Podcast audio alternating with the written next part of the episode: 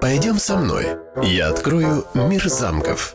Авторский подкаст Афины Малины. Всем привет! Мы продолжаем второй сезон про замки Румынии. И сегодня мы с вами отправимся в еще один величественный замок, и называется он Корвинов – находится в юго-западной части Трансильвании. В нем сочетаются разные архитектурные стили. А объясняется это тем, что замок за свою историю поменял много владельцев, и некоторые из них достраивали свои пристройки, башни, балкончики. Поэтому получился стилевой коктейль. Такой необычной внешности он и привлекает к себе множество туристов. Его действительно можно разглядывать очень долго. Еще замок Корвинов называют «жемчужиной Румынии». В старинном городе Хунедар на небольшой возвышенности стоит настоящий средневековый замок, вокруг окруженный обрывом, где протекает маленькая речушка. Путь к замку ведет длинный деревянный мост. Раньше вместо него был подъемный для защиты от туземцев. Замок сочетает в себе не только разные стили от готики до эпохи Возрождения, но и наблюдаются интересные контрасты. Старые стены и крыши, истропанные временем, уже с более новыми и отремонтированными постройками. Разные формы башен – круглой, прямоугольной. Внутри самих башен есть больницы, из которых могли стрелять пушки приближающихся врагов. Также в некоторых башнях оборудованы даже комнаты, и каждая из этих башен имеет свое имя. Например, башня Капистрана – одна из самых старых. Башня с интересным названием «Не бойся», башня западных и восточных ворот – а окна замки расписные. Через них проходит мало солнечного света, но настолько красиво они вписываются в рыцарскую атмосферу. Самое необычное, что сейчас мощные стены замка сочетаются с промышленным городком, где добывают руду.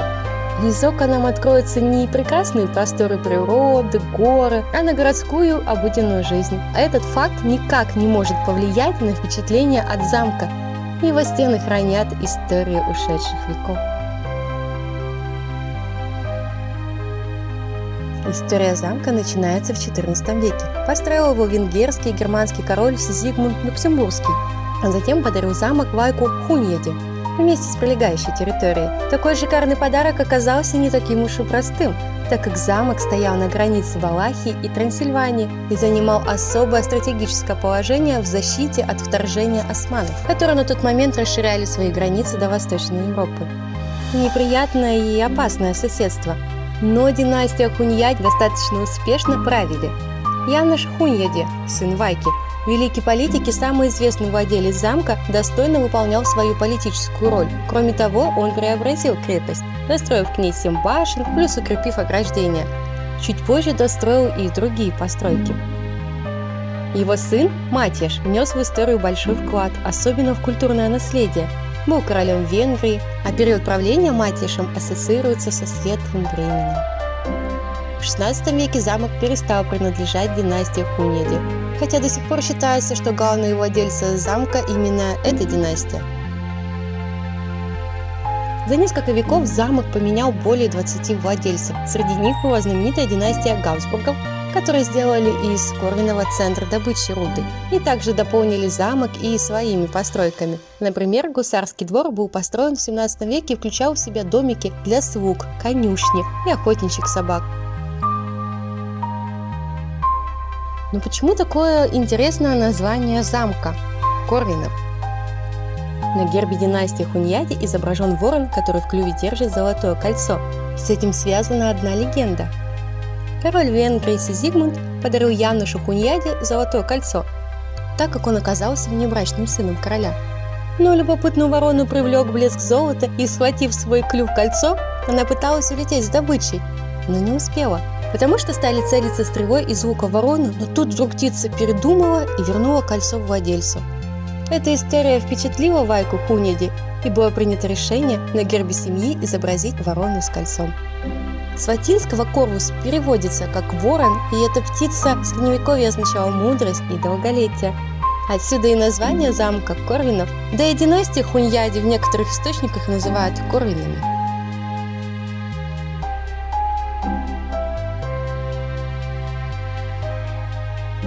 Внутри замка антураж достаточно скромный по сравнению с замками Германии, про которые я рассказывала вам в первом выпуске. Но в некоторых залах есть атрибутика средневековья, но она не оригинальная, потому что в 17 веке в замке был достаточно большой пожар и вся мебель сгорела. Стены в некоторых помещениях уже потрепались, что придает мрачный вид. Стены, потолки, переходы тоже выполнены в разных стилях, ну, как и внешний облик замка, но дух средневековья передают. В рыцарском зале очень красивые потолки, выполнены в готическом стиле. И есть, конечно, комната пыток, в котором находится стул с шипами, и клетка, где закован цепи, и якобы его отцепишь, он же Дракула. Да, этот замок также не обошла стороной легенда о графе-вампире. А заковали его в цепи, чтобы граф-вампир ночью не превратился в летучую мышь и не вылетел пить кровь людей. Преданию, его отцепишь, я рассказывала вам про него в седьмом выпуске. Последние года жизни свои провел в подземелье замка Корвина. А посадил его туда Яныш. Ну, это одна из теорий. Но есть еще одна легенда. Во внутреннем дворе есть колодец глубиной 30 метров, а копали его три турка 15 лет, которые были в плену. После завершения работ король обещал отпустить их домой, Каждый день турки мечтали о скорой свободе, изнеможенные, обессилевшие, они копали колодец и верили, что скоро все закончится и они вернутся домой. Но ожидания плененных были обманом. После того, как колодец был закончен, их казнили. Такие были средневековые времена. А теперь интересные факты. Рядом с замком добывают железную руду, которую обнаружили еще жители Римской империи. В замке неоднократно снимали художественные фильмы. Режиссеров привлекает облик средневекового замка с нетипичным стилем. Также некоторые залы замка можно арендовать и отпраздновать там день рождения. А еще, наверное, там было бы очень атмосферно отпраздновать Хэллоуин. Сами духи проснутся и будут пировать вместе с вами. Капелле замка можно обвенчаться. Хм, достаточно необычно, конечно. Кроме того, периодически в замке проводятся рыцарские турниры, фестивали. Мне вот очень бы хотелось побывать на таком фестивале или турнире. Это ведь очень атмосферно, погрузиться в прошлые времена. Кто со мной? А добраться до замка без экскурсии достаточно непросто. Если вы путешествуете не на своем автомобиле, то можно взять в аренду машину и по трассе добраться от Будапешта до города Хунаадара. Но если все-таки решите а, на автобусе или поезде, то придется сделать несколько пересадок. Перед посещением рекомендую зайти на сайт самого замка и посмотреть режим работы и маршрут. Ссылку я оставлю в описании. Также, друзья, напомню, что мои выпуски подкаста можно послушать на любых удобных вам платформах iTunes, Google, Яндекс Музыка. YouTube, Сберзвук, ВКонтакте и другие. Все ссылки в описании моего выпуска или в моем инстаграме Афина Малина. Добавляйтесь, пишите комментарии, ставьте лайки. Друзья, очень важна обратная связь, это правда. Я хочу узнать, что вы думаете о моих выпусках. Может быть, мне что-то изменить, может быть, что-то добавить. Пишите, я буду всем очень рада. Он словно вырос случайно среди городской суеты и потрясает нас своей атмосферной архитектурой. Пойдем со мной. Я открою мир замков.